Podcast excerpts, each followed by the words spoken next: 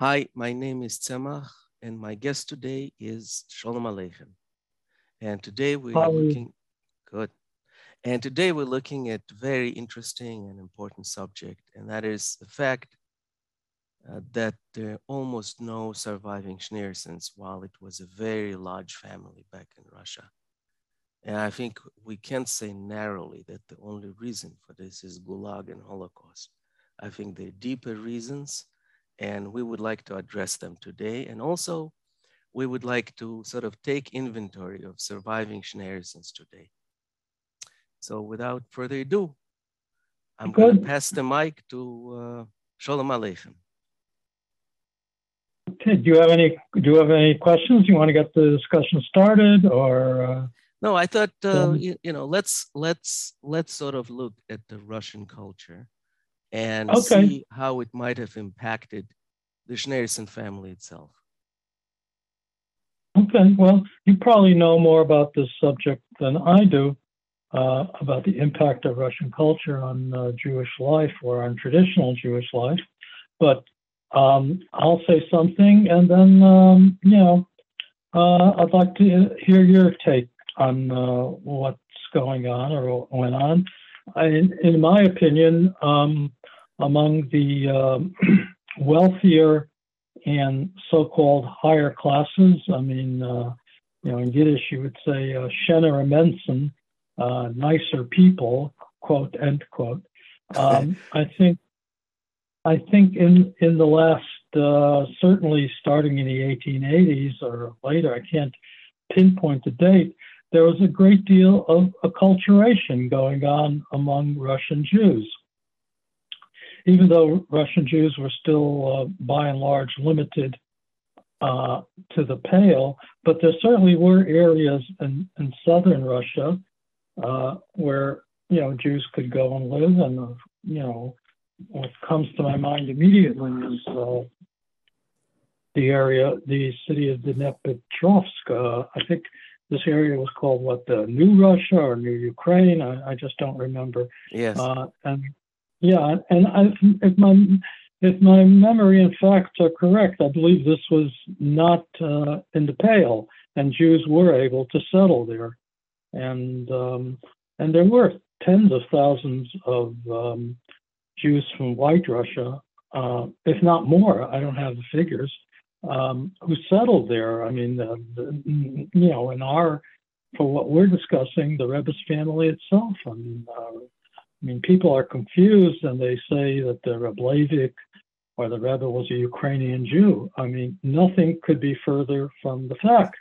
I mean, they were white Russian Jews who lived near Vitebsk. That's where, you know, I believe that's where the Rebbe's father was even born.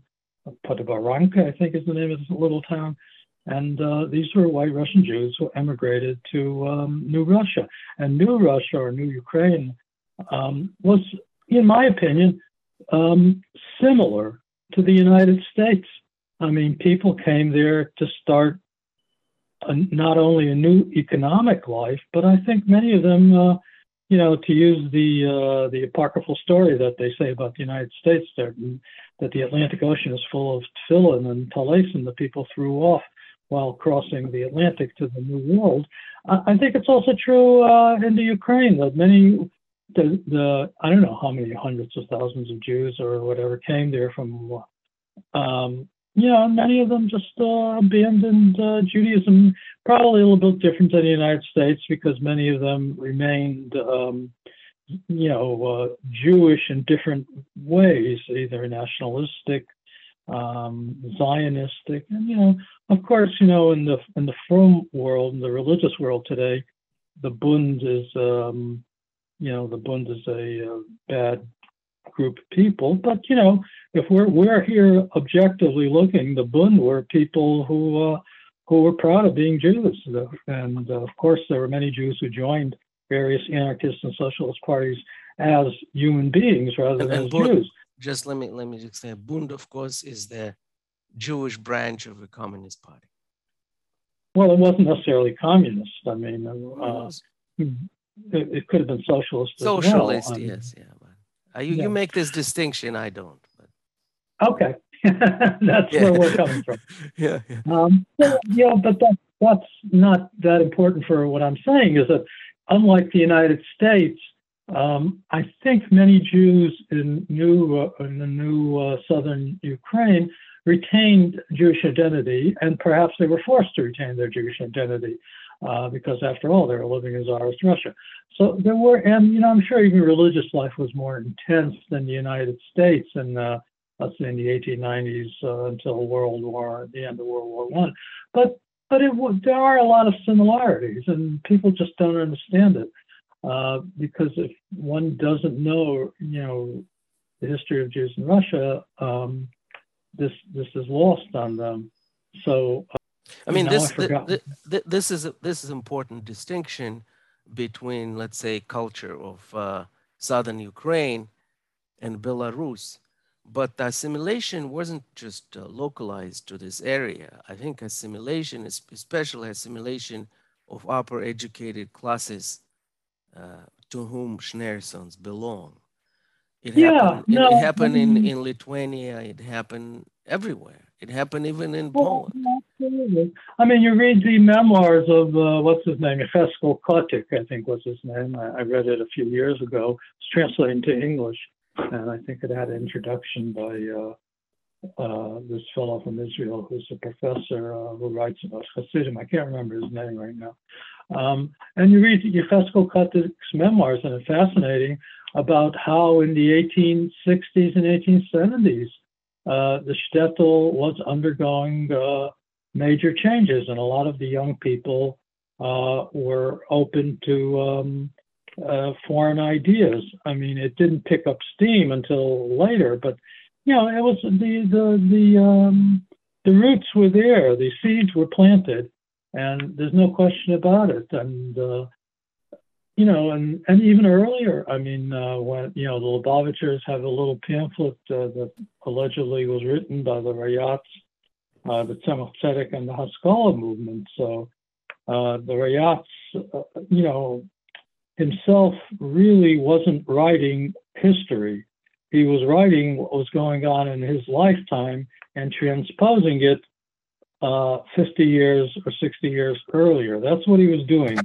Um, and um, so that isn't my uh, chiddush. That's something that others have said too, and people who know more about uh, academic history than I do. And uh, definitely was doing it. And uh, so when he was writing about the Haskalah and uh, the yes, he there were historical people involved that he writes about and historical facts. But the, the thrust of this, what was going on in his lifetime, and we know that in his lifetime, even the city of Lubavitch had a strong uh, socialist, Jewish socialist anarchist movement because allegedly they threw stones at the uh, home of uh, of the Rashab, and uh, you know they were physically um, involved in conflagrations with uh, the students in the yeshiva later, you know, in the late 1890s and the, and the turn of the century. So, um, you know, obviously, uh, you know, things were changing. What what what can you add to that? Okay, uh, I think I think I'd like to refocus our podcast a little bit. I think what we're trying to understand here is that this is huge family schneers if you take all the rebbes in Bobruisk, in Ladi, in many other places, uh, just the family itself with all the cousins, and there's a, it, I mean, it would be exaggeration to say that what, do what 20,000 of them, 10,000 of them, how many? I, I don't know. I mean, uh, you know, um, See, I'm still unsure whether all Schneersons today are really descendants of the uh, uh, of the of the Baal HaTanya. You know, uh, probably most of them are, but uh, there's nothing to say that the name Schneerson was, to use the Rebbe's phrase, copyrighted by uh, by the Schneerson family. There, I mean, there clearly was some Rabbi Schneerson in uh, Romania, in the eastern part of Romania, who wasn't part of the family but he, but his name was Schneerson. So yeah, I, but I, let's say let's say let's say we compare them to other uh, families, yeah, like Teitelbaum yeah. and Twersky's, yeah, which which still quite a number of them remain. Absolutely. Which is, which, which is which is not the case for Schneersons. I think the point here is that I think it's too easy to blaming to blame this on Holocaust and even Gulag. Uh, and the fact of the matter is, what we posted about this NKVD officer, uh, who he was already communism oriented before revolution, and there were many like him. So the fact of the matter is, you can't say automatically that the destruction of the Schneerson family, which is, I think you and I define as really a mystery, it is, it's hard to understand how something could be obliterated so thoroughly uh, right. I, such I think, a high number. Right. I think it's important to, um, at this point to um, just provide a little bit of a historical background about the Schneerson family itself. So, if I may just do this in two minutes, um, oh, we have the two minutes, please. Okay, we have the Baal HaTanya, Rabbi Schneur Zalman Schneerson. Uh, it wasn't called Schneerson, Rabbi Schneur Zalman Ben Baruch, Baruchovich, whatever. Uh, that's fine. His his children, and he had um, three sons. Um, uh, one is the successor of Dov then there was Chaim Avram, and then there was a, a younger son, Moshe, whom uh, it seems that historical um, research uh, has proven uh, converted to a different religion. And, um, you know, um, and even the, the, the Beis Rebbi, which is, in my opinion, and the opinion of most non-cultist Lubavitchers, the, the authoritative history of the first three to four generations of Chabad. So Rav Moshe um, converted for whatever reason. Maybe he was mentally ill. Couldn't have been normal. I mean, uh, uh, some people claim he converted out of uh, revenge, that he wanted to be the successor of his father rather than. Uh, uh come on, the, let's not touch this. he, he wasn't okay. He wasn't okay, all right, and that's it.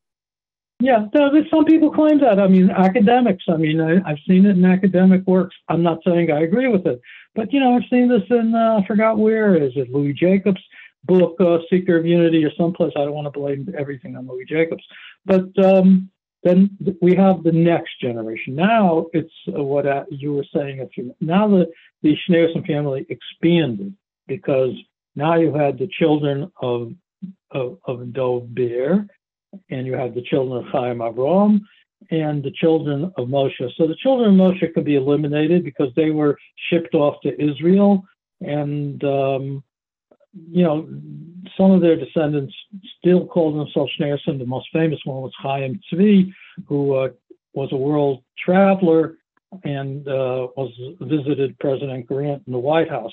And he went to South Africa, Australia. I guess he was a fundraiser for the. Uh, um, and so we have Chaim Chaim Tzvi Schneerson. So we we have a branch of the family in Israel, uh, but we still have um, you know, the children of uh, of the Mittler Rebbe, and we have the children of Chaim Avram. Then we have uh, the Mittler Rebbe had a number of sons, and then his son-in-law, uh, who succeeded him, Menachem Mendel Tzedek, was actually the first one, I guess, the first Lubavitcher Rebbe to call himself Schneerson. But clearly, his uh, brother-in-laws used the name Schneerson as well. Uh, there, there's evidence of that. And so now we have all the descendants of these people. And, and right uh, as of this point, the first three generations, uh, except for the, the son who went off the path, it seems that all the Schneersons uh, were, were religious. And the Tzemach Tzedek died in 1866. So we can say that until the mid 19th century, there doesn't seem to be any uh, uh, cultural attrition. Uh, but then the Tzemach had, uh, what is it, six or seven sons? I always can't remember. And uh, the Mittler Rebbe, other sons had many children. So the, the family expanded greatly at that point. And uh, from then on, all these children had more children. So it, it expanded greatly. I, am not a mathematician, statistician. Um, so, but certainly for the first three generations, they were religious. The fourth generation in the Lubavitch, which you know we'll call the main line, um, still remained religious. Uh, the Maharash, And then his brothers, we have no evidence that they weren't, that the Kopister and the uh, and the Ladir and, and all these others uh, all remained religious. Now we move into their children. So with their children, what we see is a hesitancy in assuming rabbinic leadership. Uh, the fourth generation, the children of the Tzemach Tzedek, had no such hes- hesitancy. They all wanted to be rebbes, essentially, except for the oldest son, Baruch Shalom.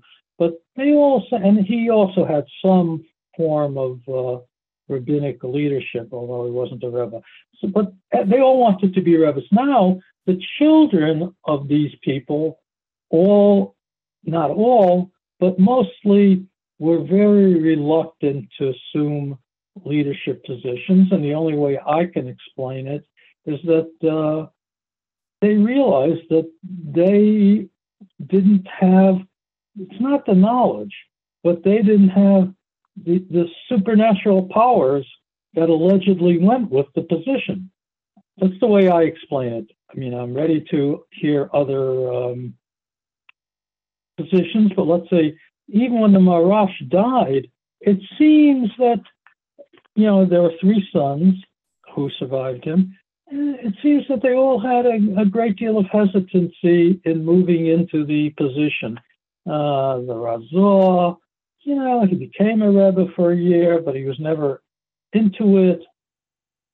The Rashab took a while before he got into it, maybe as much as 10 years, according to some accounts before he really, and the younger son certainly was far removed from that.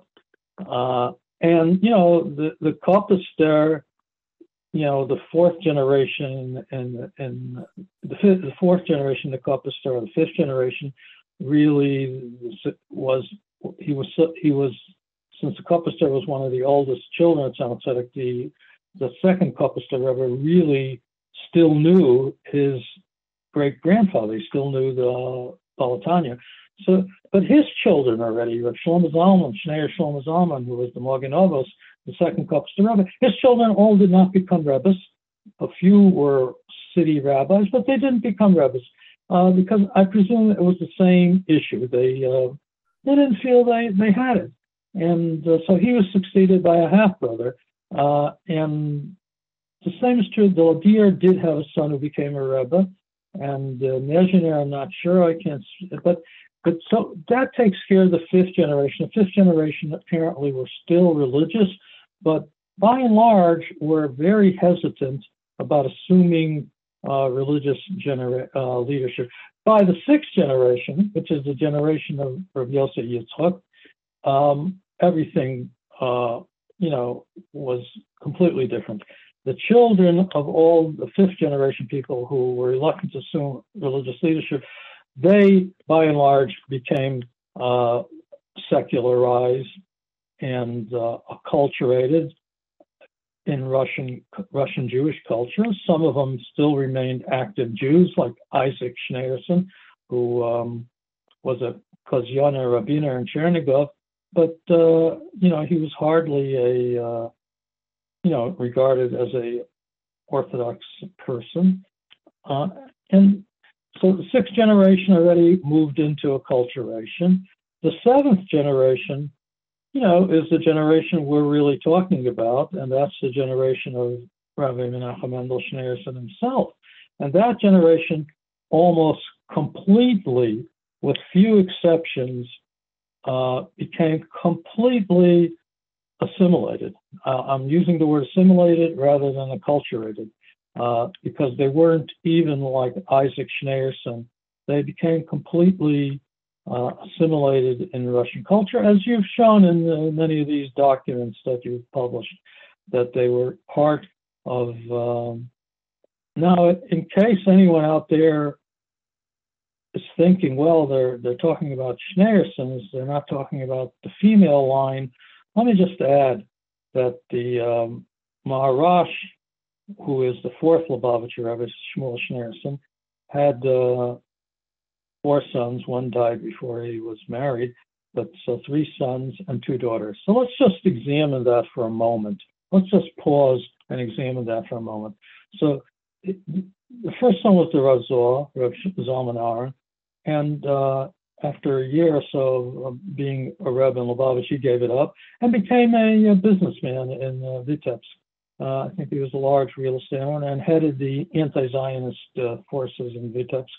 As far as I can tell, his daughter, and he only had one child, his daughter uh, certainly was not active in Lubavitch. I never hear her, I think her married name was Wolfson.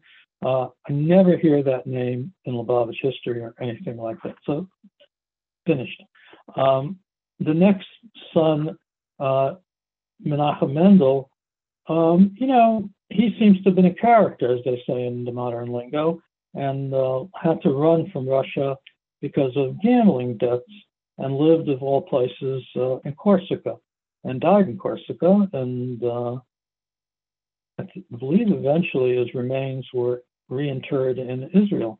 Uh, I think it's Sfas, if I'm not mistaken. Yeah, that's Maybe I'm correct. That's correct. Yeah. Um, and his son went to Tomchei Temimim. He's listed as a Tomim.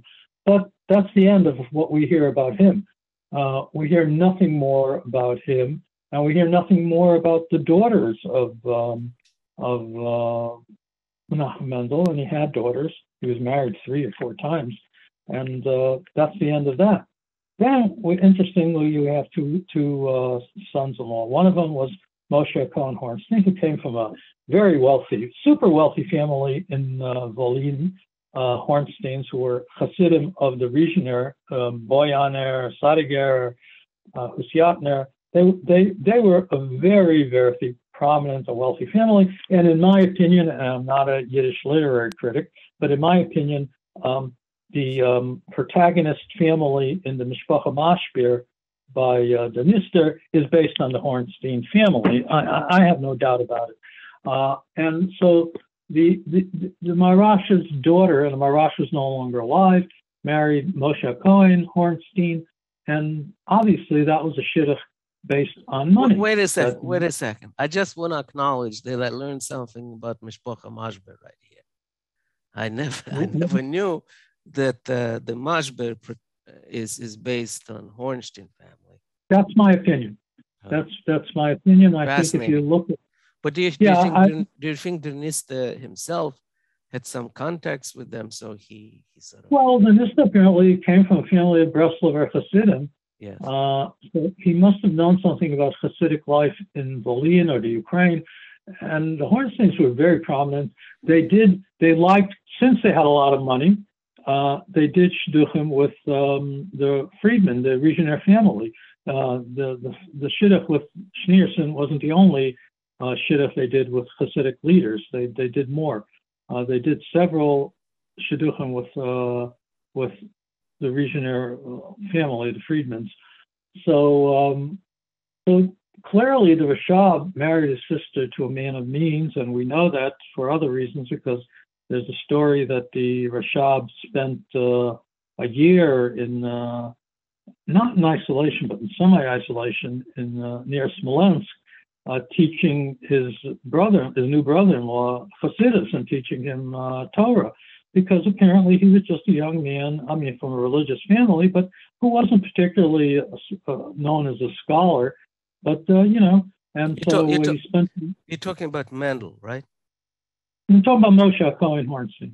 Mo- Moshe Cohen Hornstein, who was uh, who married the daughter of the uh, Marash. Ah, okay. Who's the father of Mendel? Right, who's the father of Mendel. So and, and Mendel married Sonia, the youngest right. daughter of Rayatz. Yeah. So, and they, so, they, they, this is the family that perished in uh, Treblinka. Right. So Moshe Cohen uh, fathered a, a, large family. Uh, I don't exactly remember how many sons and daughters, but many. Now, except for uh, his son Mendel, none of them were religious. I mean, and Moshe Cohen uh, although uh, Rabbi Gurary, uh, Shalom Ber, told me that Moshe Cohen was pro forma part of the so-called cabinet of the Rayatz because he was closer to the Rayatz's age than he was to the Rashab's age. Um, he was part of the cabinet, but uh, Barry Barry Gurary didn't. Uh, he said he was a fine man, but he didn't feel much for his leadership or um, organizational talents. And Moshe Cohen made a living out of, of being the administrator of a secular Jewish uh, orphanage. I think that was sponsored by one of these large Jewish organizations. Was it WIZO, uh, WIZO, or was it some other organization? I've never been really uh, interested in these secular organizations, although they did a tremendous amount of uh, welfare uh, uh, for Polish Jewry. I mean, there's no uh, you know, it's just that I haven't been interested in them. And Moshe, Cohen's family, his children, the next generation were not religious, except for Mendel. And it's, you know, to a certain extent, I have to believe that Mendel uh, assumed a religious lifestyle because he was to marry the daughter of the Rayat. So he assumed a religious lifestyle. Uh, I don't in any way saying that he pretended. I'm just saying he assumed he became a religious person because he was to marry the daughter of the Lubavitcher Rebbe. Um, next was another son-in-law, Leib Ginsburg, uh, who we, we, we, a number of years ago, Kfar Chabad magazine came up with a picture of him, and he really looks like a, you know, what uh, they would call a Farzeitige chassid, a chassid well, of wait, the old wait, school. You, the, uh, you're talking about the son-in-law of Maharash. Right. This is the second son-in-law, was Moshe Alevi Ginsburg. Yeah. And um, he clearly was a Hasidic Jew, although he too was not. I've never seen him involved in any of the activities of his nephew or his or his um, brother-in-law. Uh, but his children, and I, it seems from reading Yiddish and the Shamas by Litvin, and this is confirmed in several books about Jews in uh, Soviet Russia or Jews during the, the, the, revolution, that his children all became, uh, none of them were religious. They were all anarchists or communists, as you say, communists, socialists, Bundists, whatever. They all became Marxists. Just and so there, so now you examine the family of the Maharash. He had five children. Very few of his um, grandchildren, Maharash's grandchildren, um, remained religious. I mean, uh, as a matter of fact, the, the overwhelming majority of them did not. And then the you know the next generation is gone because um, I can't believe that any of Ginsburg's children uh, um, returned to Judaism. No evidence of that. I can imagine that the Lubavitch yellow journalism would just be full of stories that uh, the 15th generation of the Schneersons returned to Judaism by Rabbi, uh, you know, who knows, some uh, shliach, you know, gave him a bottle of uh, good American vodka and he became religious. I mean, uh, that would be all over the place. So that didn't happen. The Hornsteins, by the way, you know, uh, I tracked down the family. Some of them did survive. They did survive in Israel. Um, and there still are descendants of the Maharash in Israel. Uh, so they're not candidates to be the Lubavitcher Rebbe, even though maybe the Lubavitcher Rebbe, in uh, excuse me for saying this, because he accused Barry of wanting the Benkel, of wanting to become Rebbe. Clearly, the Rebbe had uh, completely uh, mis- misunderstood what Barry Gourary was all about, because Barry Gourary had no desire to become Rebbe. Oh, not desire isn't even the word. He had no, uh, this was not, you know, it's like the Barragar wanted to become a bartender. Uh, he had no interest in being a rebbe. So, but maybe some Lubavitchers would have been in their paranoia to think that the Hornsteins wanted to become Rebbe because they were actually the sons of the Maharash. But they live in a kibbutz. I don't know. A few, unfortunately, of their children have, as as is the unfortunately the want in Israel, have been killed in various wars in Israel, but there, there are family members of this direct descendants of of uh, of of Moshe Cohen Hornstein, and um, as a matter of fact, they uh, gave me a um, uh, typewritten pamphlet that they published about the family history, from which I gleaned quite a bit. And in there, there's something that the Lubavitchers have never published. Maybe they don't even have it. There is a picture of of uh, Moshe Cohen Hornstein's father, who is the Mahutin of the Maharash, and he's a Jew with a patriarchal beard. And I've always thought of giving yeah, it to I have, I have that picture. I'm going to publish it with this. Uh, yeah, with I've this always thought. podcast. that- Okay, good. I thought of giving it to Lubavitchers, and then I said to myself, why? Why should I give it to them? Uh, i- they're gonna, Yeah. they're just gonna label it that uh, some shliach in Russia came up with it. Uh, Rabbi uh, uh, Mendel Kakanov, uh, who was a shliach in uh, who knows where, he came up with the picture. Well, well Let's, know, uh, so- Let, let's let's still try to understand how come all Schneerson family disappeared. Right, right. So, so I, I just want to finish with this. So, um, then you know, so we're we're we're not going to talk about. Uh, so then we're going to go to the only family member, essentially, that I have any evidence of the of the uh, grandchildren that remain religious was Rabbi Yosef Yitzchak, who became their Ayat. Litvin in Yidishe Neshomes writes some fairly negative things about the Rayats what do I know? You know, I mean, some of the things he's clearly wrong because he says the Rayats has absolutely no organizational talent, et cetera, et cetera, which is a, you know, totally wrong. I mean, I, I'm not out here to uh, tell lies. I mean, th- this thing Litvin is wrong. That uh, the Rayats clearly proved that if he had something, it was organizational talent.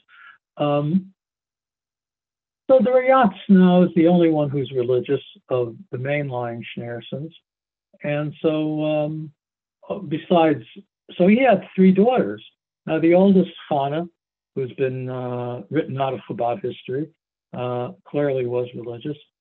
And the two younger daughters, who knows? I mean, uh, Sonia clearly refused to marry a Tomim.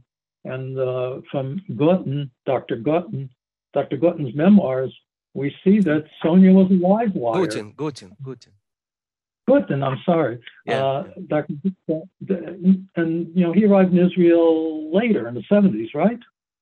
correct. Yeah. So his memoirs are fascinating. And I was told by uh, a Lubavitcher who's no longer with us, uh, uh, who was a great historian. I think his name was Mr. Kazminsky. Kazminsky. Uh, I don't. I can't remember his name. Uh, you know, he Zichrono Livracha. He knew a tremendous amount about Chabad history, and he alerted me to this book. And Kazminsky also told me that uh, Rabbi Zalman Shimon Dworkin told him that everything that Goten writes is emes lamito, is 100% true. So I rest my case. So Goten writes um, that uh, Sonia was a live wire and she liked to uh, fool around. I don't mean in a uh, sexual manner, but fool around, well, flirt is what I mean, with the Bochurim and Tomchei Tamim. And, uh, and many of the Bochurim and Tomchei had dreams of marrying her because, well, why not? They figured they would marry her and they would join the royal family. And he gives some names of a few Bochurim who really wanted to marry her. But as Button writes, they didn't have any money and didn't have any yichus. And that, none of those, you couldn't get into the royal family. Because for that matter, of Chaim Lieberman, I believe, also was interested in marrying into the royal family. But he too didn't have any money. He came from a simple Jewish family, uh, albeit Hasidic. Uh, but you know, didn't have any yichus and didn't have any money, so he was not eligible either. Um, so, so Sonia clearly had left the path. Um, you know, I guess the Rayats begged her and this, and he found her a, uh, a chassan who was modern, but who had the yichus. He was, you know, a son of Moshe Cohen. He, so he was a first cousin of his, of the Rayatzes. So it's fine. And, you know, apparently he Oh, agreed. he was, he was a grandson of Maharash. Right. So he agreed to, uh, according to Barry Gurary, he agreed to uh, study a rabbinical course of studies prior to the marriage, and he agreed to grow a beard. And from the pictures, we see that he had a beard, and we see that, uh, you know, we is, there, don't is, know there, anything is there a picture of Mendel? Uh, there's a picture of Mendel with the beard. I Yeah, absolutely. It's a family I, I've seen only two pictures, none of them have beards. Yeah, the, the family picture, he's, he's standing in back of his mother Yes. and father, and he's got a beard, a scraggly beard, and he's, I don't. but he's dressed, Are you sure? he's dressed, That that Yeah. picture where uh, which I'll publish, where he stands behind his family, he he he's wearing a cap, He is right. wearing his trademark glasses, but he doesn't have right. a beard. He does have a beard. Take a look in uh, in the All website in the website of Friedman and Heilman. He definitely has a beard. All right. Um, and the website of Friedman and Heilman, the picture is reproduced, and he has a beard. Um, you know, whatever, it doesn't matter. He's wearing a cap similar to what I would wear, and he's he's dressed like a university student rather than a uh, chassid. But uh, you know, I wouldn't make much about that because he, he never claimed to be a chassid. Um, so you know, it seems that by the time we hit the eighth generation, the seventh generation, um, even in the main line Schneersons, the family of the LC, it's like religion was getting weak.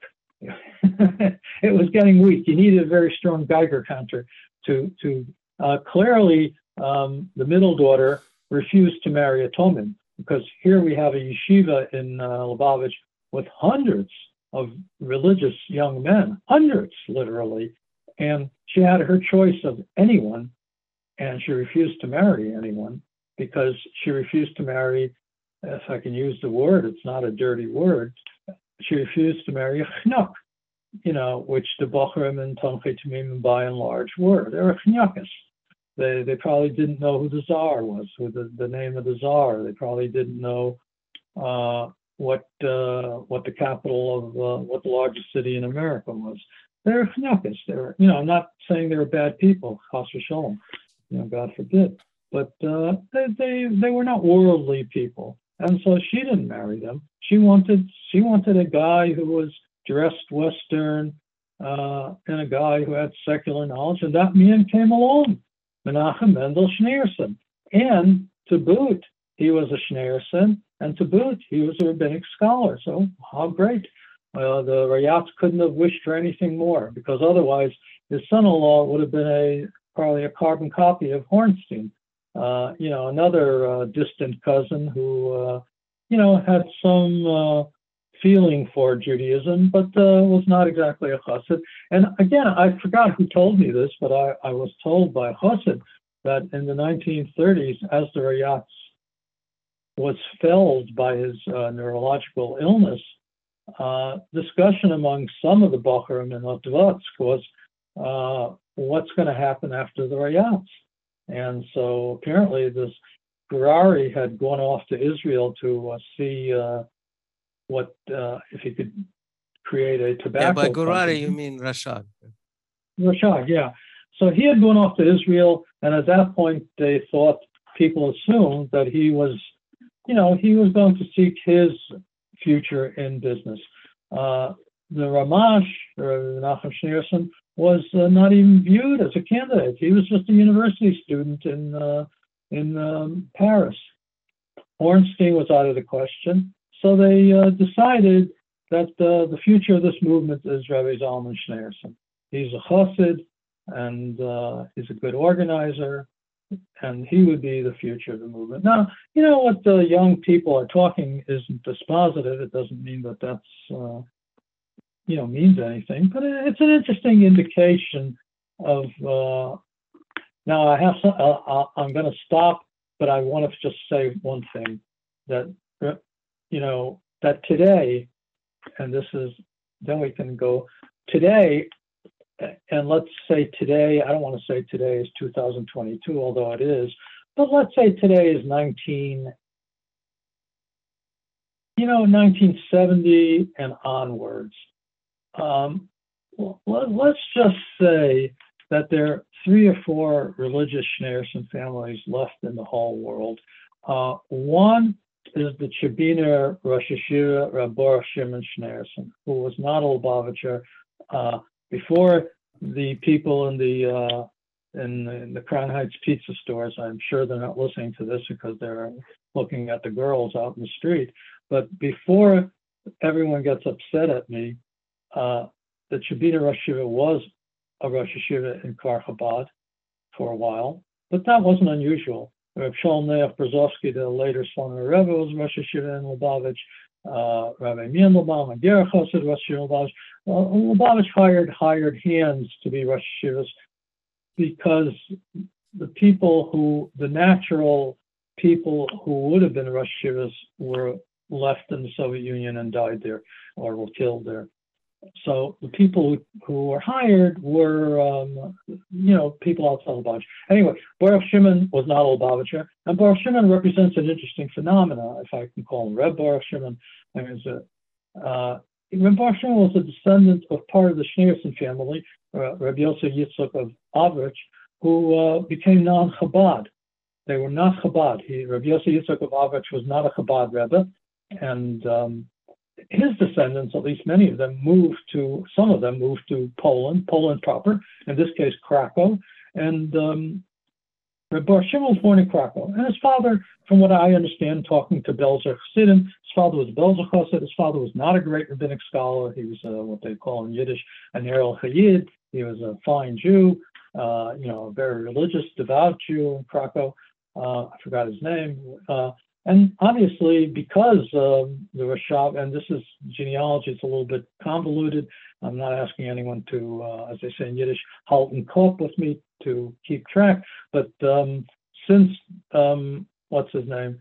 Since the uh, Rashab married a daughter of Rabbi Yosef Yitzchak of Avrach, um, Rabbi Shimon was a pretty close relative to Musia to Musia, the Mrs. Schneers and Mrs. Lubavitch.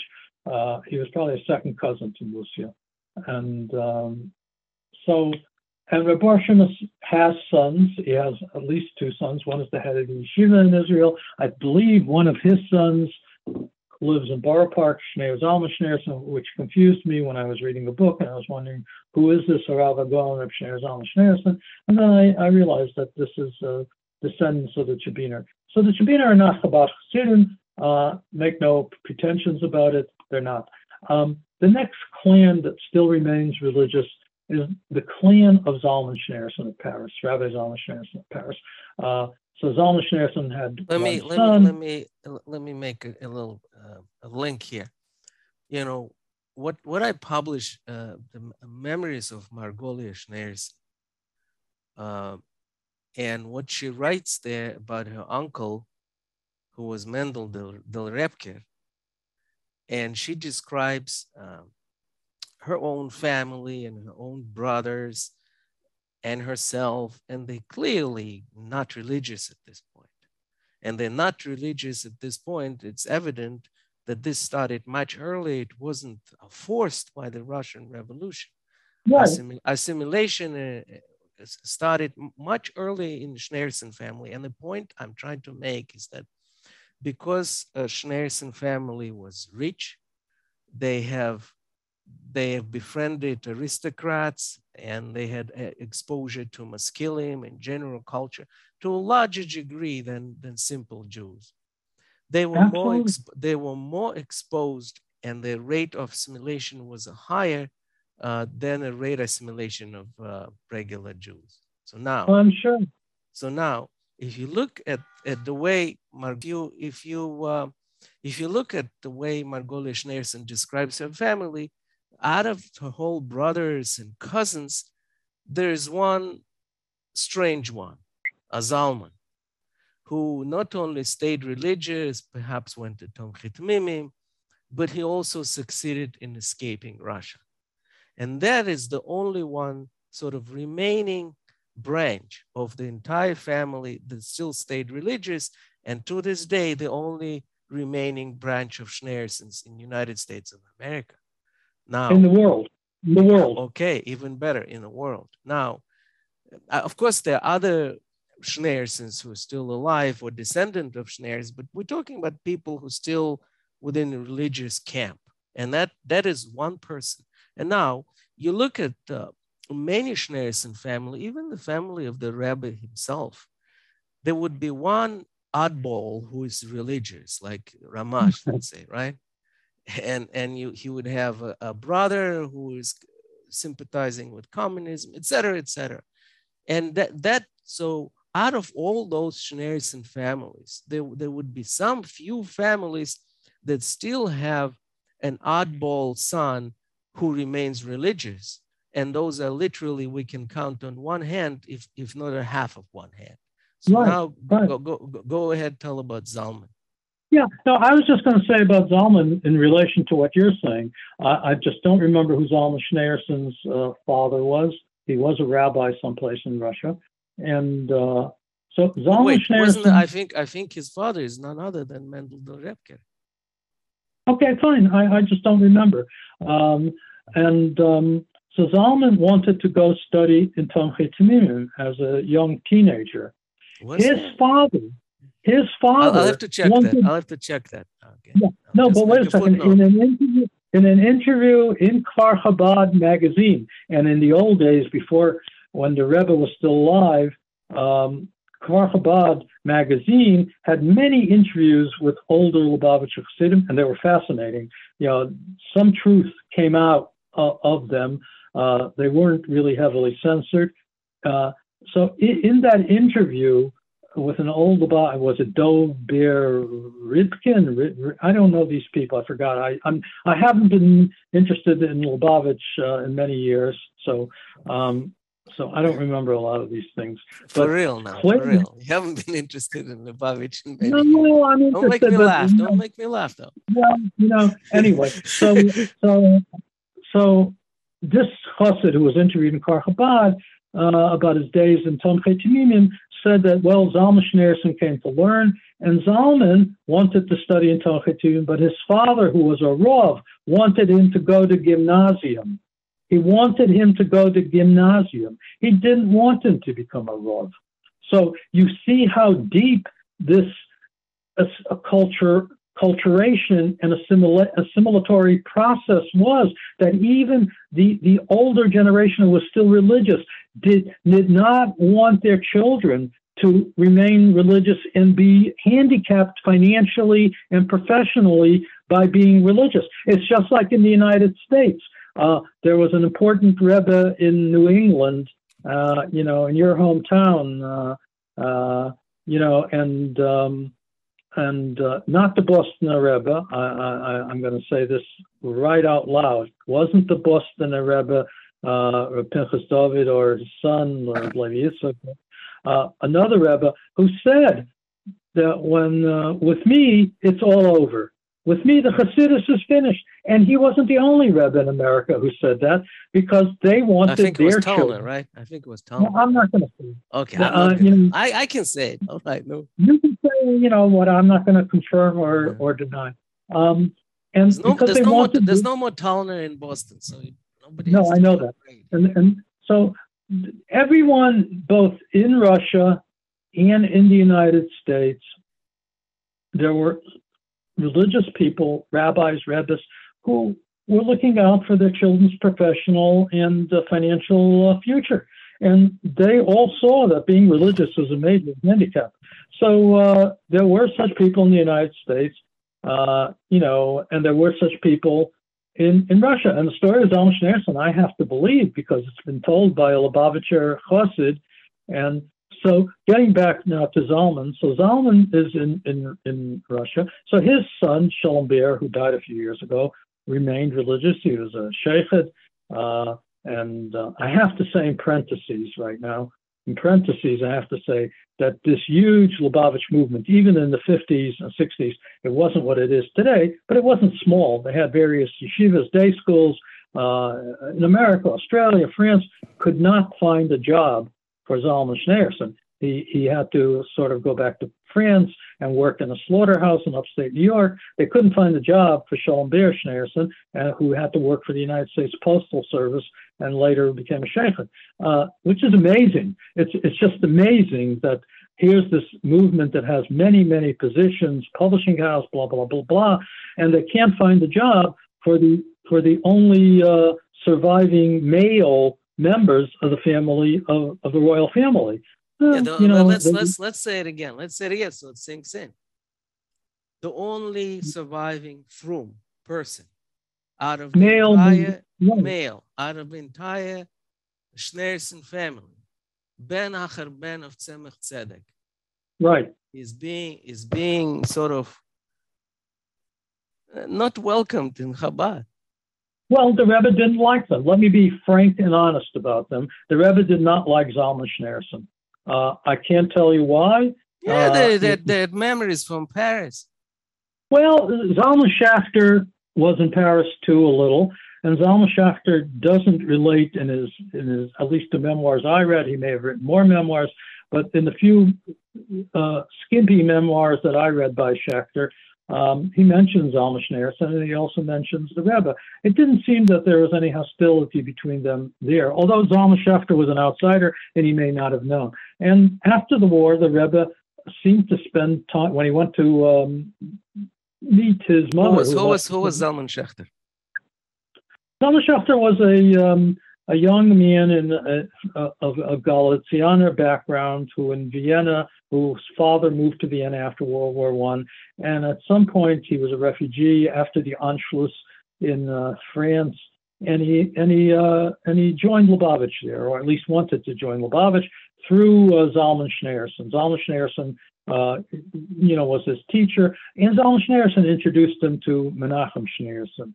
And later on, uh, Schachter went to Belgium, and he arrived in America in, in 41, or so, and he became a uh, a close disciple of the Rayatz. And then he left Lubavitch altogether. You know, uh, the last 50 years of his life, he was uh, he started uh, um, what we call, I guess, the Jewish revival movement, and uh, it was a very important oh, figure. That, okay, all right. Yeah. So, so, um, so you know, I don't know that's, why the that's Zalman. Okay. Right, that one, Zalman Shalomi. And yeah. um, I don't know why the Rebbe didn't like Zalman Schneerson. I have no idea. There, but clearly did not because he even had a sicha at one point where he blasted Zalman Schneerson for using the title Grand Rabbin, which many rabbis in France use. It's a common title, you know, the chief rabbi of Paris, the chief rabbi of France, the chief rabbi of Marseille, Grand Rabbin. And Zalman Schneerson apparently at least called himself that. And he was the rabbi of a group of Eastern European synagogues in Paris. So the Rabbi Menachem blasted him and said that, uh, you know, the Shver, you know, the, the, the didn't call himself Grand Rabbin, but you call yourself Grand Rabbin.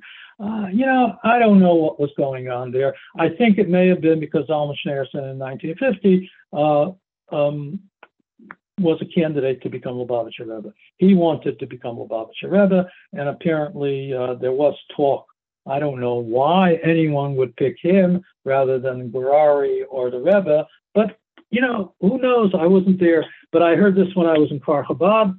Strangely enough, someone told me that uh, there was a third candidate, Zalman Schneerson. What what, so what, maybe, year, what years were in Kfar Chabad? 71. Okay. So um, Zalman Schneerson, I don't know where he and the Rebbe, but clearly the Rebbe didn't care for him. Clearly, you know, he, he very little was he was rarely mentioned in Kfar Chabad magazine, which came out every week and talked about every you know many people, but not about Zalman Schneerson. Uh, after the Rebbe passed on, Zalman Schneerson was written about in Kfar Chabad, and um, so Shalom Ber Schneerson, who's the son of Zalman, remained an Orthodox Jew. He he remained as part of cultural Chabad. He was definitely part of the culture of Chabad, you know, and uh, he didn't deny his Chabad background. But as far as a Rebbe goes, he became a chassid of the Bobov Rebbe, uh, Reb Shlomo Halberstam, and uh, the Bobov Rebbe's late son-in-law, the Bukovska Rav, Rabbi Goldberger, personally told me when I asked him uh, you know, I was friendly with uh, Rabbi Goldberger, and he was a Rosh Kol Baba. He personally told me that uh, Reb Shalom Ber is a regular at his father's uh, or Melave Malka. That I don't remember exactly. Did he say Tish? Did he say Melave Malka? I don't remember. Doesn't matter. Um, but uh, so Shalom Ber sort of said goodbye to his uh, second or third cousin, uh, the Ramash, and uh, so let, let, let, let, me ask you something. Let's uh, let's just uh, go through the through the children of uh, Reb Zalman, and, and to so understand, Zalman, including Reb sons Zalman, and daughters, sons and daughters. Reb Zalman Schneerson had two had two children. He had a son, Shalom Ber, remained religious, and he had a uh, daughter who married Shlomo Carlebach's twin, Elichaim Carlebach, and Elichaim was a, apparently a choser by the Frierdiker Rebbe, so they say, and uh, but Elichaim as well left Lubavitch to join Bobov. Uh, he wrote a beautiful uh, uh, little. Well, well, well, just, just, so Okay, so that is the first generation. Uh, two sons and a yeah. daughter, right? right? What about the, what about the what about the Yehudi Schneerson that that married into Butman family? Is she from the same family? Well, wait, wait, wait, wait a second. Wait, well, let, let's just finish this. So we have Ber and we have his sister. They were both religious. The, the two the two children of, of Zalman Schneerson were both religious, even though they apparently both uh, were not really Chabad, and uh, or or certainly had uh, you know what, what, do they call it a uh, synchronistic um, relationship with Chabad. And uh, their children are all Lubavitchers. That, that, you know, their children are Lubavitchers.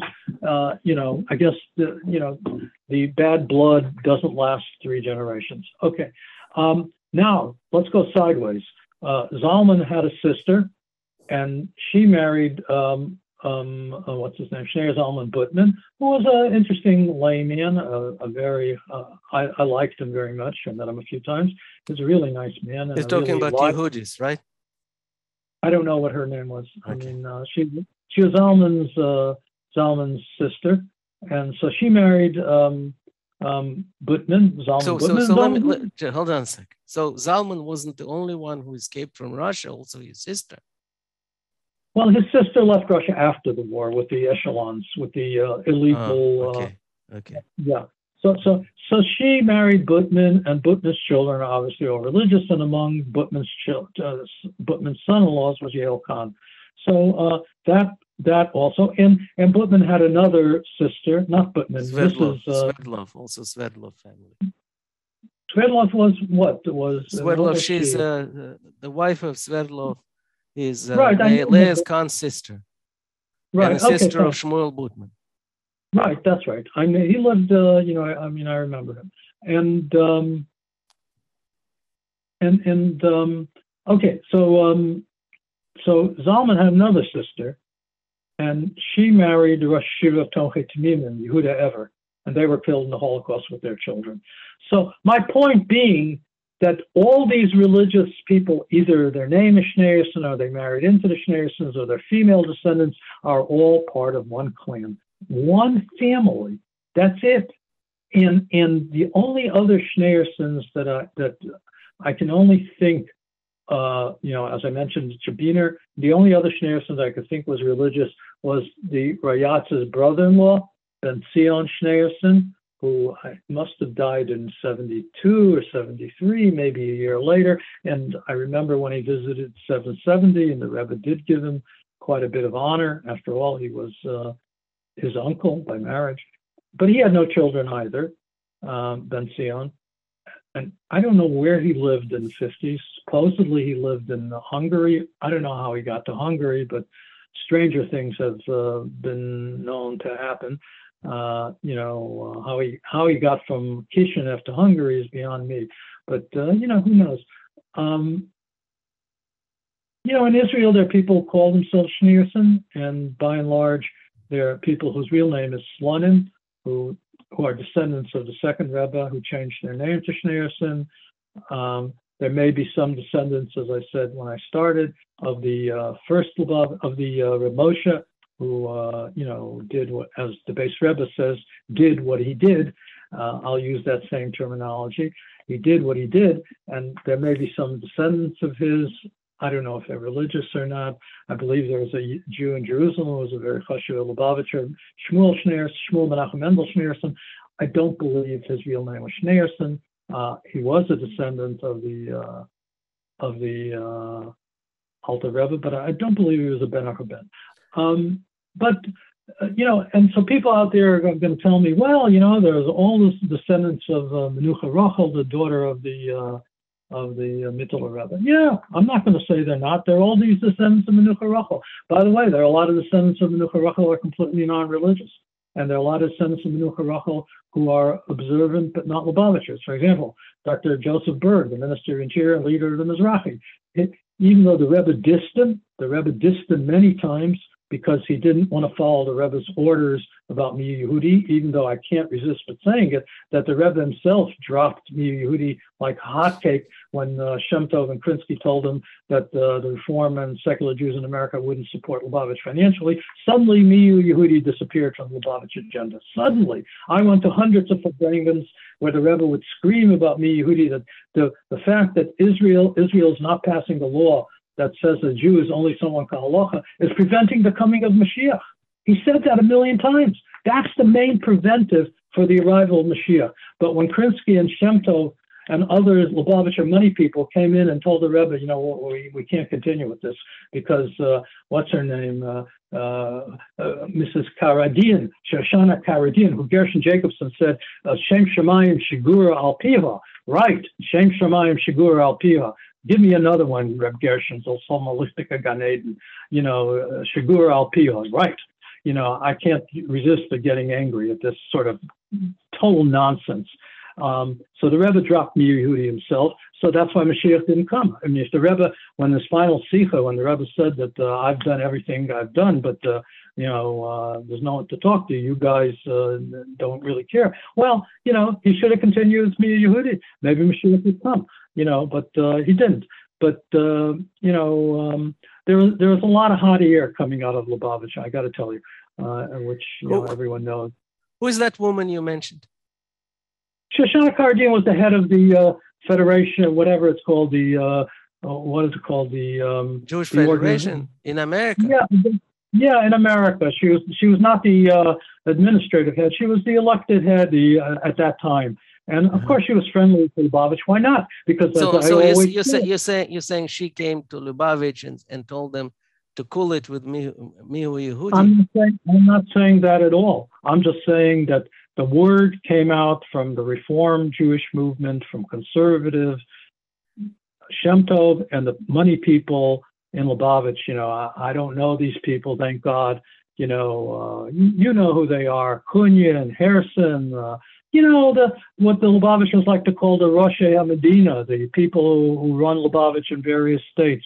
They all got the message that if Lubavitch continues with the concept of outlawing reform and conservative Judaism in in Israel, they will not have any financial support in the United States from members of this movement. And there was a lot of talk about that in the United States in those days, in those movements and among secular Jews. So the Rebbe dropped it. And the Rebbe dropped Mir Yehudi at exactly the point when he had enough people in the Knesset to support Mir Yehudi, because this was after a major Chabad victory where Chabad joined with Agudas Israel and I believe elected six or seven people. Shas, in their first run to the Knesset, elected something like 10 people. And Degel Torah, which is the uh, Litvisha, so-called Litvisha, because they're Litvisha like I'm Hungarian, um, uh, Shlomo Lorincz is a Litvisha. I mean, uh, you know, whatever the other leaders of the movement, there, none of them are Litvisha. Um, um, you know, Degel Torah had two or three people. The Rebbe had enough support there to push Mir Yehudi through, but he knew, he knew that, uh, wait a second, if he did this, he would lose major backing in the United States. And this happened later on when Gutnick supported um, Bibi to the um, as prime minister. I don't remember which election this was, where Krinsky came out and denied in the New York Times denied that Lubavitch was supporting Bibi. Um, and even though um, what's his name, um, Gutnick was the head of Bibi's uh, election staff. He had his own uh, staff, and Gutnick was pouring in millions of uh, dollars into Bibi. Because why? Because most American Jews are liberal, and they they did dislike Bibi Netanyahu. And Krinsky was smart enough to know that Lubavitch couldn't be identified with a super right wing group in Israel, so he denied that Lubavitch was supporting uh, Bibi. Well, so, you know, so we can obviously. Let's pardon. You know, you know, Israeli politics. I understand what you're saying, but Israeli politics is a black hole from which we will never never come out. I just want to I, I just want to, to go back and concentrate on destruction of the royal court of Schneers. Okay. So the end of the the end of what I'm saying is that by 2000 or even later today, the only Schneerson family that remains religious are the relatives, vertical and horizontal of Zalman Schneerson and the Chabiner Rosh Yeshiva. And, you know, the Chabiner Rosh Yeshiva is not a Lubavitcher. They're Palisha Yidden, they're Galzianer. They're not even Palisha, Galzianer. And they speak Galzianer Yiddish. They don't study Chabad Hasidus. Uh, his father-in-law was the greatest Hasidic rabbi after the war. I mean, rabbi, not a rebbe. He was a posek, the Chabiner Rosh Yeshiva, Dov Berish Weidenfeld. And, uh, you know, maybe if Rabbi Shimon had stuck in Tomchei Temimim as Rosh Yeshiva and not leave his father-in-law's yeshiva, who knows? Maybe by uh, by the late uh, by the late 1980s, he would have been the candidate to become next Lubavitcher Rebbe. You never can tell, but um, but he didn't. So let's not rewrite history. And so that's it. I am not. I'm unaware of any other Schneerson families that are Hasidic, religious, in any way. There's a family, I think, in Long Island, Schneerson, they spell their name. Uh, they're modern Orthodox. They may very well be descendants of the uh, of the uh, of the Alter Rebbe. I'm not sure, but um, some of the people who, some of the rabbis here in New York, and I'm not going to mention names, who claim descent from the Alter Rebbe, I'm very um, skeptical. Very, so so so skeptical. so let let me just highlight something. When when our friend Rav Shmuel Butman makes this famous Melave Malkov Tzitzoy Admor Azokim. Essentially like a family gathering. Right. It's essentially people. Family gathering. I mean, I mean, there, there are other people, you know, the people in Satmar, in Satmar Rebbe, who claim descendants from, uh, right. from no, but we're talking the recent Schneersons, right? Yeah. Let, me, let me just explain who most of these people are. You know, most of, most of these people, the, the, um, the uh, Mittel Rebbe had um, a son-in-law, I believe, who was a, a Twersky, and one of Twersky's son-in-laws or sons was a Mordechai Dov Hornesteipel, who once who was a son-in-law uh, uh, uh of the Tzanzer Rov. He, Mordechai Dov Hornesteipel was a son-in-law of the Tzanzer Rov, and Mordechai Dov uh, he called himself Torsky. I don't believe that was his real name. I think his real name was Urbach. But I don't claim to be an expert about these families, these um, Torsky Ukrainian. And but he clearly was a great a grandson of the Mittel Rebbe, Rebbe Mordechai Dov Hornsteipel. He was one of the greatest halachists of his time, no question about it. Uh, his children, because his children were Enoch of the uh, sons of Rov, his children married the greatest leaders of the regular Hasidic movement. So the Atze Chaim, who is the Satmar Rebbe's brother and the grandfather of today's Satmar Rebbe, was a son-in-law of the Reb Mordechai Dov. The the the the uh, Bobov Rebbe's father, the Kedushas Tzion, who was the father of Shlema, he married a daughter of Reb Mordechai Dov. Reb Mordechai Dov had many children. All these people are either descendants of Reb Mordechai David Hornesteipel, or they're descendants of Rebbe Menucha Rochel in Israel. Very few of them are descendants of the Tzemach Tzedek, and I'm ready to say here that almost none of them, except for the Butman family and the Schneerson family, who I mentioned, the, the, the, the, relatives of Zalman, of Reb Zalman Schneerson, are descendants of the Tzemach Tzedek. Most of the people who show up in this thing are wearing Stramlach, and Beketches and White Sox, and they're all descendants mostly of Mordechai Dov Hornesteipel or of the uh, Rav Yitzchak of Cherkas, you know, the, the people who moved to Krakow and became non-Lubavitchers. It's fascinating that the people is Rav, show is up... Rav who is also father is from Hornesteipel, no, is, he, no, is he related to this no, or not? No, no, no. His his father was a balabus in uh, a layperson in the city of Hornesteipel, but uh-huh. he's not. He's not. Uh, but but it's fascinating that at this meeting of descendants of the Alter Rebbe, most of the people are not Lubavitcher Chassidim. it's funny. Most of the people are what the Lubavitchers call Pelisha Chassidim or Hasidic Chagas. It's, it's, isn't it an irony that uh, the people Lubavitchers knock, at least in private, they knock them and laugh at them, you know, Pelisha uh, Chassid, uh, Chagas Chassid. They're the only ones of the descendants of the Alter Rebbe who are still religious. And I, I, I I'll just add, I agree with you 100%. I, I once was in conversation with one of the last important rabbis in Lithuania, um, who was also an amateur sociologist. I don't want to mention his name. I mentioned his name to you, but uh, if someone doesn't believe me, I'm happy to tell you who it was. Um, and I spoke to this Rav many times, and I asked him about the Kovner Rav, uh, the Devar of Rom, Rav Avram Kahana Shapiro, who uh, was one of the greatest rabbis you know, I don't know, great rabbis. I mean, Lubavitcher's only greatest rabbi was their rabbi, but so I don't want to sound like a Lubavitcher. I mean, Rav Avraham Kahana Shapiro was one of the great Talmudists of of, uh, of the 20th century. And, um, he was and, it. Uh, and Rav Avraham Kahana Shapiro uh, was in uh, Switzerland when the war broke out in 1941, I believe, because he had cancer and he went back to Kovna to stay with his community. Unlike um, you know unnamed people we won't talk about, who uh, you know got got on the first boat out of their communities. You know, usually you would think the captain is the last person off the ship.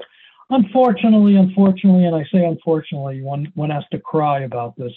There were some instances in in World War II where the where the captain was the first person in the lifeboat. And, you know, I will say this in 1964, there were still over 100,000 Jews in Romania. Over 100,000 Jews in Romania. There were five rabbis. Why? The rabbis were the first people to leave. You know, I understand why they left. They had to take care of their children. They wanted to send their children to yeshivas. But unfortunately, you know, it's, it's a strange phenomenon. How do we have leadership if if the rabbis are the first people to leave. And when I, you know, it, it, it's unbelievable. Well, as, as, I, as I mentioned to you, fortunately or unfortunately, the biggest Hasidicists today who still survive all have one thing in common. The rabbis uh, run out of, uh, you know, yeah. territory. Chabad, Ger, Belz. Yeah, I'm not going to, you know, belabor the point, but uh, that's why I'm, you know, sometimes upset when certain um, certain people attack the older generation of Soviet rabbis. I mean, uh, would they have liked Rabbi Levin or Rabbi Schleifer to have left Russia and leave Moscow without any road? Would they have liked um, other Rabbanim, Rabbi Lubanov in Leningrad, to have uh, left Russia and leave Leningrad without a road? I mean, uh, you know, um, it's easy for people, uh, you know, the peanut gallery to do what they're doing. But uh, for example, I mean, uh, it's sad that the Soviet Union never had a rabbi of the caliber of the chief rabbi of Romania, Dr. David Moshe Rosen, Moses Rosen. Rosen refused to leave. Rosen, uh, you know, and he was a diplomat, and he was an organizer, and he, he, he, you know, and the fact today there are very few Jews left in Romania, but all the Romanian Jews, 95% of them went to Israel. They didn't go to Argentina. They didn't go to France. They didn't go to Germany. They went to Israel because Rosen insisted on it, and Rosen had his very close relationships with the uh, communist regime. And, you know, he, he provided tremendous leadership. Uh, and, in the Soviet Union, unfortunately, I'm, I'm, I'm now becoming the peanut gallery. I'm not throwing any peanuts at any rabbis in Russia. I'm just saying the, the way God planned it, in Russia, we didn't have that sort of leadership of a of a modern rabbi who could speak the language of leader of, of, of government and reality. We didn't have such a rabbi, and, and you know, okay, that's the way Hashem um, wanted it, and I'm not just second guessing anyone. But um, what was let, I let me let me ju- let me just say a few words because I keep thinking about it. Out of all hundreds and hundreds of Schneerson uh, mishpachas, Schneerson families. And you know, at some point there was a, a, sort of a conversation that maybe because this family had a tendency of cousin marriage, they they developed. Such, they, uh, let's say maybe it's a, they develop such a genetic load. I, I happen to live in a city with a major university and a major major medical center, and over the years, I've uh, had relationships with people. Don't ask me why and how. And I asked a very competent geneticist at this major university, and he laughed and said that um, the worst that could happen over several generations of cousin intermarriage is deafness or blindness, uh, but not sterility. So, well, but let's let's let's put it aside for whatever reason, out of this family of tens, uh, hundreds maybe of families, descendants of Alter Rebbe, there's only one family left today in United States of America. That is a true Schneerson and they remain religious. All right. Right, okay. There's one family, one person, Zalman Schneerson, that for some uh, uh, some uh, uh fateful uh, decision or fateful Yeah. role uh, escaped Russia and remained religious. That one person is the only remaining Schneerson in the world, religious. No, right. No, I, I, oh, whose name is it's fascinating. It's just fascinating. It's like It it's, it's not I to mean, be I believed. And I I- and I, and I I'm an old, I'm, I will I'd like to conclude this is saying that despite the common perception that this might be a consequences of gulag or consequence of No. Holocaust, it is primarily consequence of assimilation within Schneerson family that's been going Mhm. on for more than a century. I I, I was just going to say about the, the rabbi I spoke to about the Devar of Rome, the Kovner Rav, Kanashpira, and I asked him why Rabbi Kanashpira's children, uh, one of them was Chaim Nachman, who was a uh, professor of Hebrew literature in Kovner University, believe it or not, um, who was a nationalist Jew, but not necessarily a religious Jew. And he had a few children who were doctors, dentists, I don't know, you know. And I asked uh, this Rav, who was a close disciple of why the Kovner Rav children became non-religious. And he said, listen, in the smaller towns in Lithuania and White Russia, many more Jews remained religious than the big cities. The big cities had many wealthy Jews, and they had a strong Haskalah movement with schools and universities and lectures and libraries. And the Kovner Rav, he said, was officially the head of the Agudas Rabbanim of Lithuania. He was basically the de facto chief rabbi of Lithuania, and the government recognized him almost as such. And he dealt with all sorts of people. And, and his house was a meeting place for Maskilim, for Mizrahi, for modern people, for, and his children were infected by this. And this is what happened to the Schneersons. The Schneersons were not poor people, and they dealt with rich people, and they dealt with with communal leaders. Even the Rashab attended rabbinical conferences. And who was at the many of these rabbinical conferences? Besides uh, the Rabbi Simcha Akain and other important rabbonim, there were many maskilim there too. Yeah, but like they- you forget about rabbinical council. I mean, if if if what Maya Katz writes is correct, that the Rashab went to went to psychoanalysis with Stekel in Vienna. I mean, can you imagine a little Hungarian Rebbe going for psychoanalysis? I don't know if he Mhm. went, if he Mhm. didn't, but let's let's say what Maya Katz writes Maya- is correct. actually, I mean, here actually, here here actually- you- here you go. actually, just for the record, um, what's her name? Uh, Maya Katz. Maya Katz is a friend of mine. All right. Uh, I I was the person who put her on the lead, except I didn't have the insight. I told her what was written in a book by um, Bloch, who was a famous forger. Um, uh, he was a Hasidic Jew who wrote a lot of stuff in German and in Hebrew. After the war, he became a forger and forged all sorts of letters by famous rabbis against Zionism and against Chivas Zion, the love of Zion. Um, but in his book, which is a collection of rabbinic idioms, which I love, by the way, it's a fascinating book. It's full of sexual imagery, which I found uh, unbelievable that a man with a beard should be bringing down every Talmudic uh, reference to sex. You know, but uh, as a younger person, you know, I can't say that I didn't interest me. Um, we all have prurient interests, and so it was a book that I, I really loved. And I started reading the introduction, and in the introduction, he writes that there was a famous Polish Rebbe who went to see um, a, student of. uh, Yeah. Well, wait a second. He writes he went to see Freud or a student of Freud's. Yeah. Me, I, I, I, since I was trained in the Orthodox world, you know, and it, ta- it I took it literally. I took it li- Polish to me was Polish. To me, Polish was Polish. That was the end of that. And uh, Freud was Freud. So I showed this to uh, Maya Katz years ago, and she took it from there. She was not trained in the uh, Orthodox literalism that I was, and she did the investigation. To her, Polish didn't mean Polish; it meant Eastern European, and she was right. I mean, I mean, I'm not taking away credit from her. It's all the credit is all hers. I'm just adding a little, um, uh, make a little um, footnote to all of this.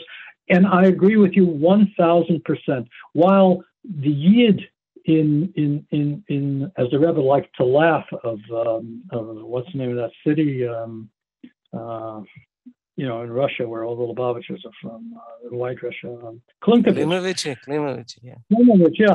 So while the Yid in Klimovich went to the Rashab to help him solve his mental marriage problems, the Rashab himself didn't go to the Tzanzarov or to the Belzerov or to the uh, Ger Rebbe, he went to a psych- psychoanalyst.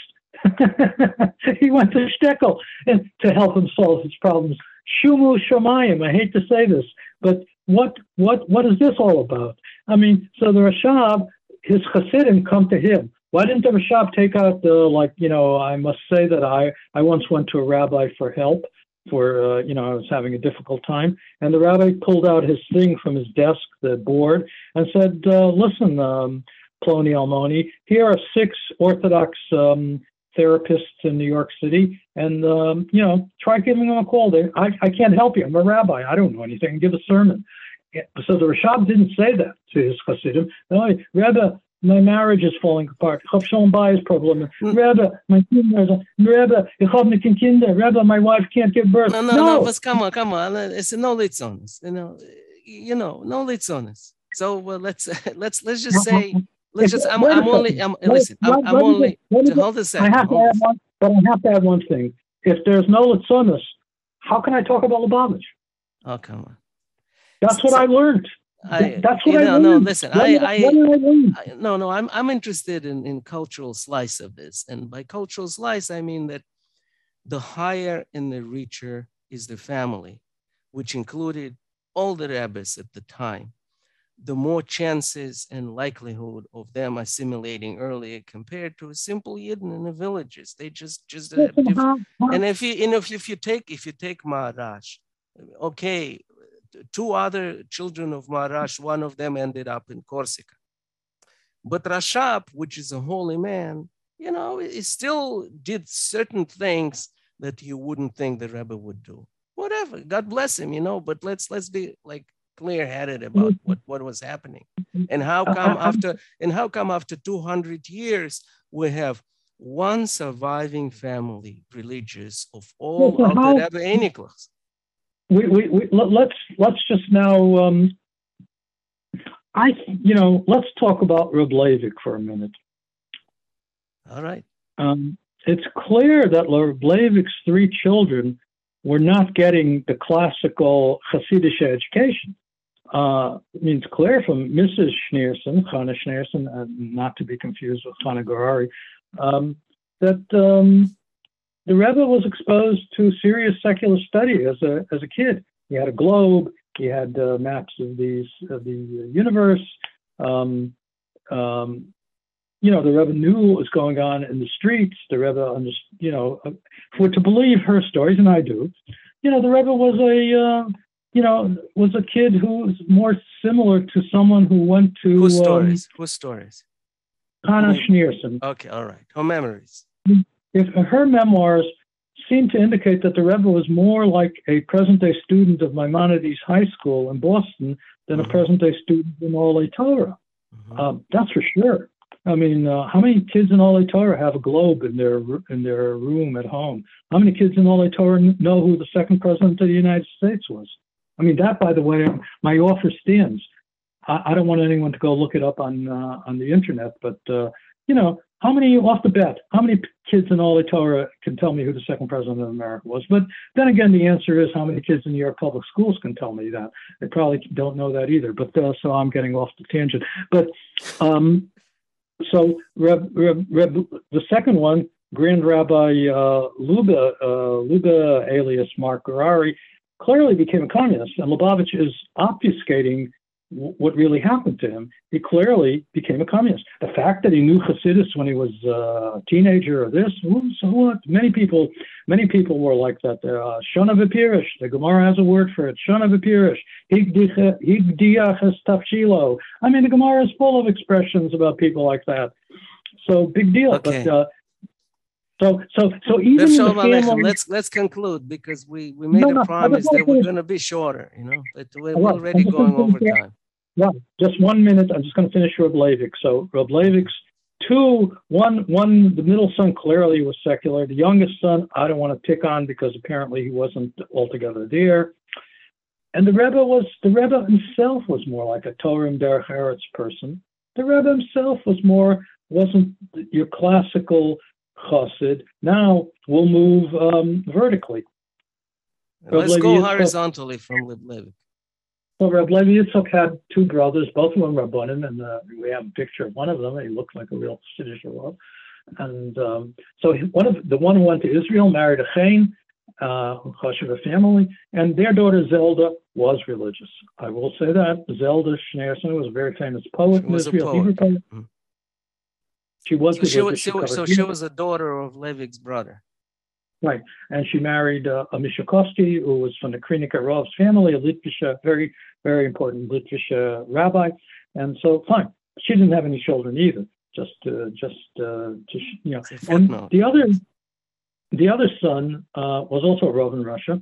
And by the way, I sent the Rebbe, um, I, I, personally sent the Rebbe a document signed by his uncle, and um, I never got an answer for it. I sent I sent the Rebbe a document signed by his father, and I, I did get a beautiful letter from the Rebbe about that. Uh, a letter that came to me within uh, Kvitza It came to me with the United States Postal Service in less than 48 hours. Um, I don't know how it got to me in less than 48 hours, but it did. This is not a Maphis, it's just a true story. Um, when I sent him a copy of a document that his own father had signed. But when his uncle, I didn't, I, and I, I you know, I didn't get an answer. I, I don't know, you know, I'm just relating anything. The Rebbe already was an older person by that time, and I'm sure he had more important things to do. Um, but the other, the other uh, uncle, uh, his son, I think his name was Mendel too. And he was a professor. He was not religious. I think he came to the United States with the Soviet immigration. That's um, what is that a brother of who? Levik?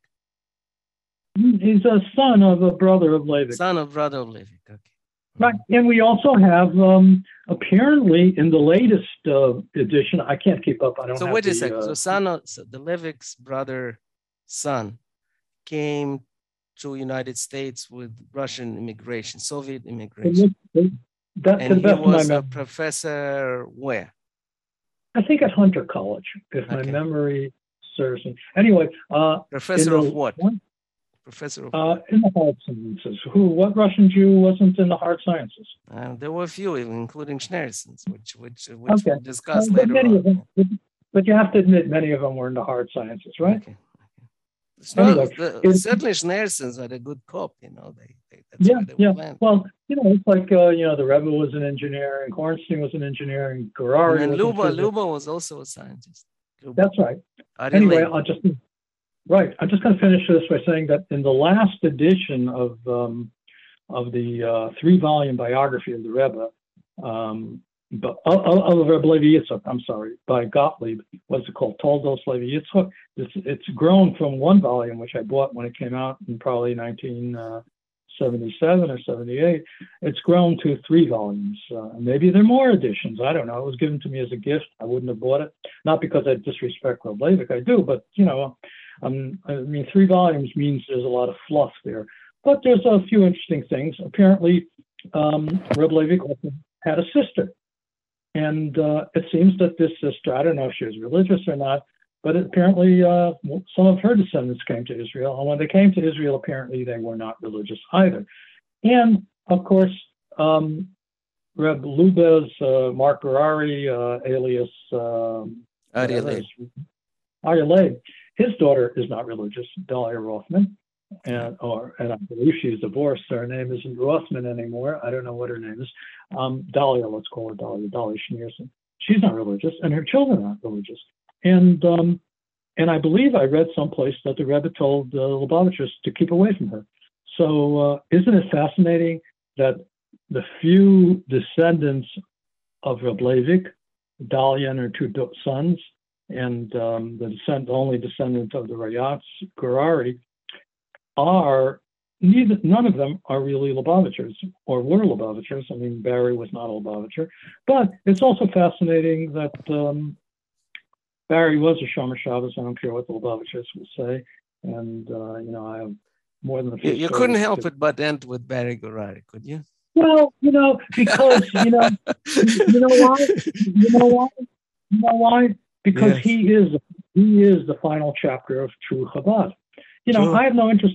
I have no interest in Chabad made up of of um, people, many of them should be in mental institutions, of a Chabad made up of hucksters, of a Chabad made up of PR men, of a Chabad made up of of, uh, of finance, financiers, of a Chabad made up of people who go out as shluchim to towns with two and a half Jews.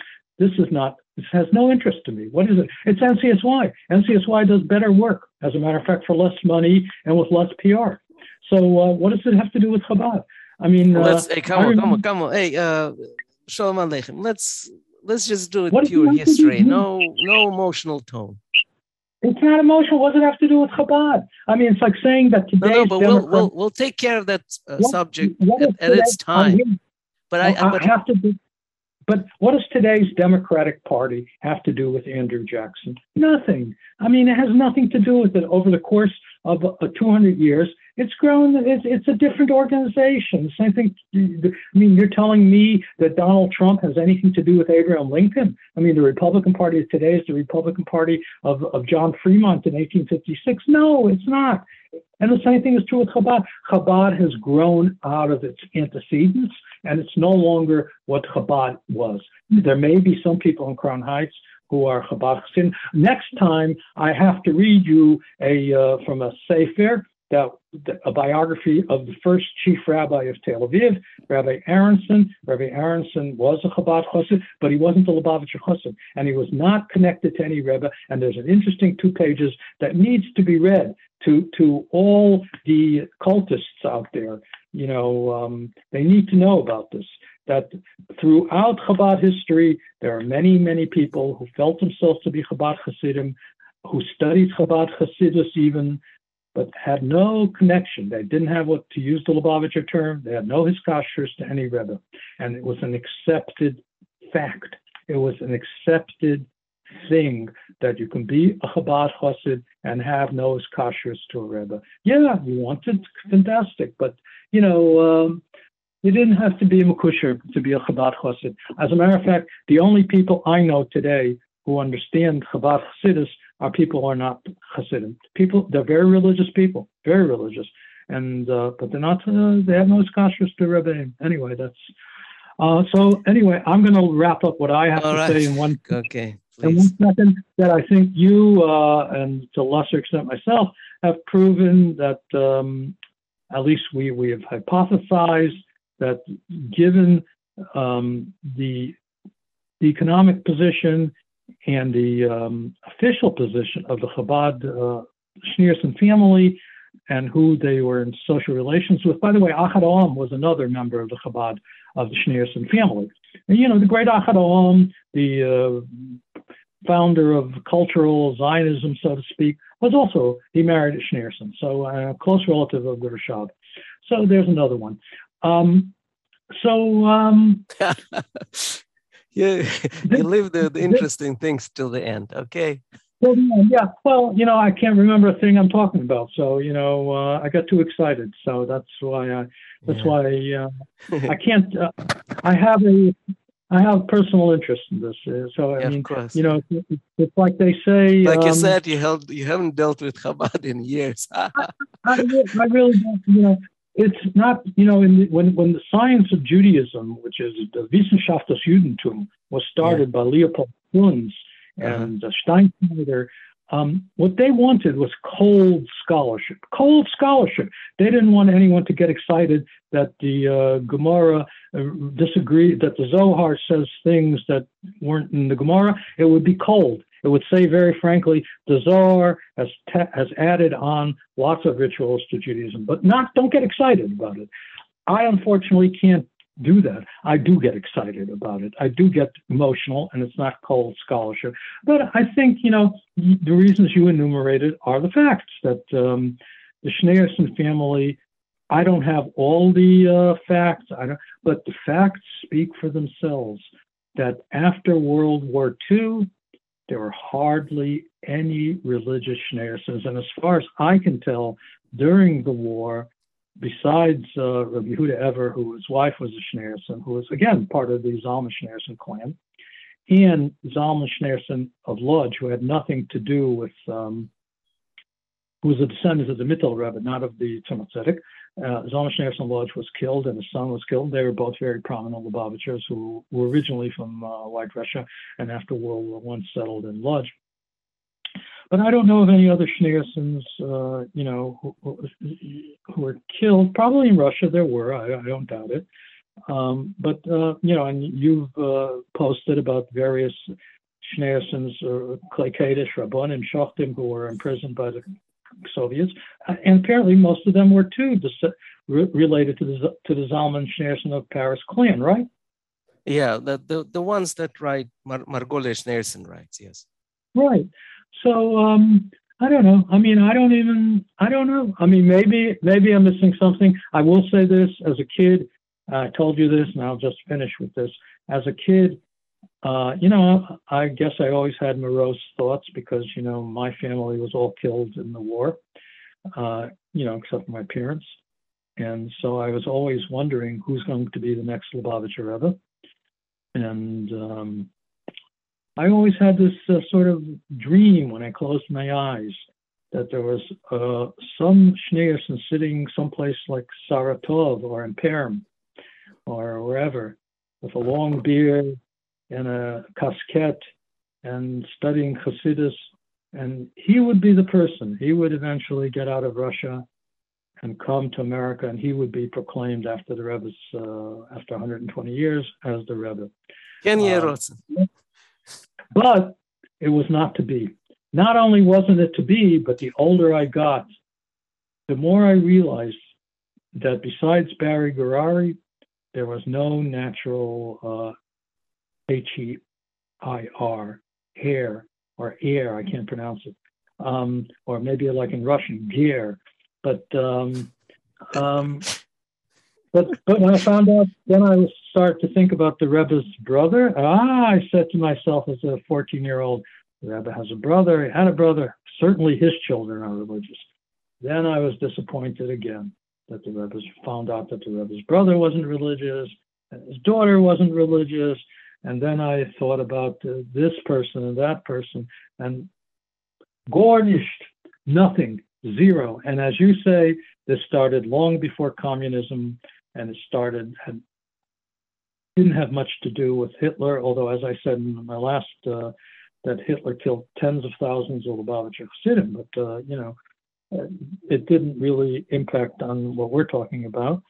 Um, there was I don't know what it is. I, I can't I can't put my finger why, unlike the Teitelbaums, the Tverskys, the Halberstams, the Eichensteins, the uh, Hagers, the altars of Ger, um, Horowitzes of Ropshitz, um, Biedermans. I can't I can't find a reason why you know why all these other dynasties and more still have dozens and dozens of um, religious rabbis, rabbis, whatever you want to call them, and layperson like uh, you know the Twerskys from Milwaukee, you know uh, so one Tversky is a rebbe in Milwaukee, but his brothers, one was a famous psychiatrist, another is a, a, a former dean of Hofstra Law School, another one was an accountant, and, uh, and, and still another one was a rabbi, rebbe, guru in Denver. I mean, that's just an example. Um, I, I just, you know, and these people are all secularly educated. But in the Schneerson family, no, who do you come across in the Ned Schneerson, who's a writer, who was a writer for Time magazine. There's a Schneerson in America who's a famous surgeon. Many of these people, by the way, aren't Jewish anymore. They're not Jewish. Um, I don't want to say this. They're not Jewish. Um, and in the Soviet Union, every anything goes. I just wanted to add one final thing, just because I am neurotic. That, that hello. Yes. Yes. Yeah, that the Bobroisker, who the Lubavitchers, you know, um, yeah, I mean now maybe they've adopted a more docile attitude towards, but you know, in the old days they'd laugh at him. You know, um, tell the famous story that uh, the Bobroisker and the Rashab were both at a rabbinical conference, and then their wives, who were first cousins as well, uh, corresponded. And uh, Mrs. Bobroisker told Mrs. Uh, Lubavitcher that mein Mann ist Frimer Verdeinmann. And mm-hmm. uh, Mrs. Mrs. Lubavitcher answered her, aber mein Mann ist Klieger. Uh-huh. You know, so, um, but the Bobroisker children, his grandchildren, his son, who probably would have become the Rebbe of Nachum Mendel Schneerson, Hashem Yukon's Domo, was killed by my favorite people, the Ukrainians, you know, who, uh, you know, I won't say because I don't, I don't want to give a political plug to my own theories, but uh, the Ukrainians killed, uh, killed uh, Rebbe Nachum Mendel Schneerson in cold blood. Uh, Rebbe Nachum Mendel's children made it to Eretz Israel, and some of their descendants are religious Jews. I met a girl many years ago in uh, someone's house on Shabbos who was a descendant of the Bobroisker, and she had, was a Beis Yaakov graduate. She was very religious. She knew nothing about Chabad, though, you know, but but she was extremely fluent. So um, that that much is true, you know. And I remember being in uh, Simchas Torah in 770, and there was a man there. I didn't get to see him, so I don't know if he was a chassid or not. But his name was Mr. Barbash, and that's a part of the Bobroiska family, and they and, he, and, I think he was given a pasuk atares or something. I mean, my memories are unclear. He was given some sort of honor, and they said he was in the base of uh, from the family of. But in general, you know, um, the family, as you say, is completely assimilated. It's not even acculturated, assimilated. Even, even the family of Isaac Schneerson, Isaac himself went to Paris and started the documentation, documentation center to document the Holocaust in France and the memorial there. His son lives in Hong Kong, and as far as I can tell, he ain't religious either, and his children aren't either. So um, that's that. And the person in Moscow who apparently has the original painting of uh, of the Tzemach and uh, our friend uh, Roberto Levin uh, wrote wrote about this whole parsha in Kor Chabad or someplace else, and uh, he too ain't religious. So uh, that's what it is. Okay. On that note, uh, thank you very much for your time and your memories. Thank you, and I apologize for getting on tangents, and I apologize. That's okay. It's all right. For going off on uh, no, no, no, no, no. This is this is worth gold. It's what? It's worth gold. Oh, I don't know. I don't know if it's worth gold, but it's uh, it's worth it's it's good therapy. That much I can say. All right, sei gesund. You too. Have, have, a, have a have a wonderful Fourth of July. You as well. Thank you.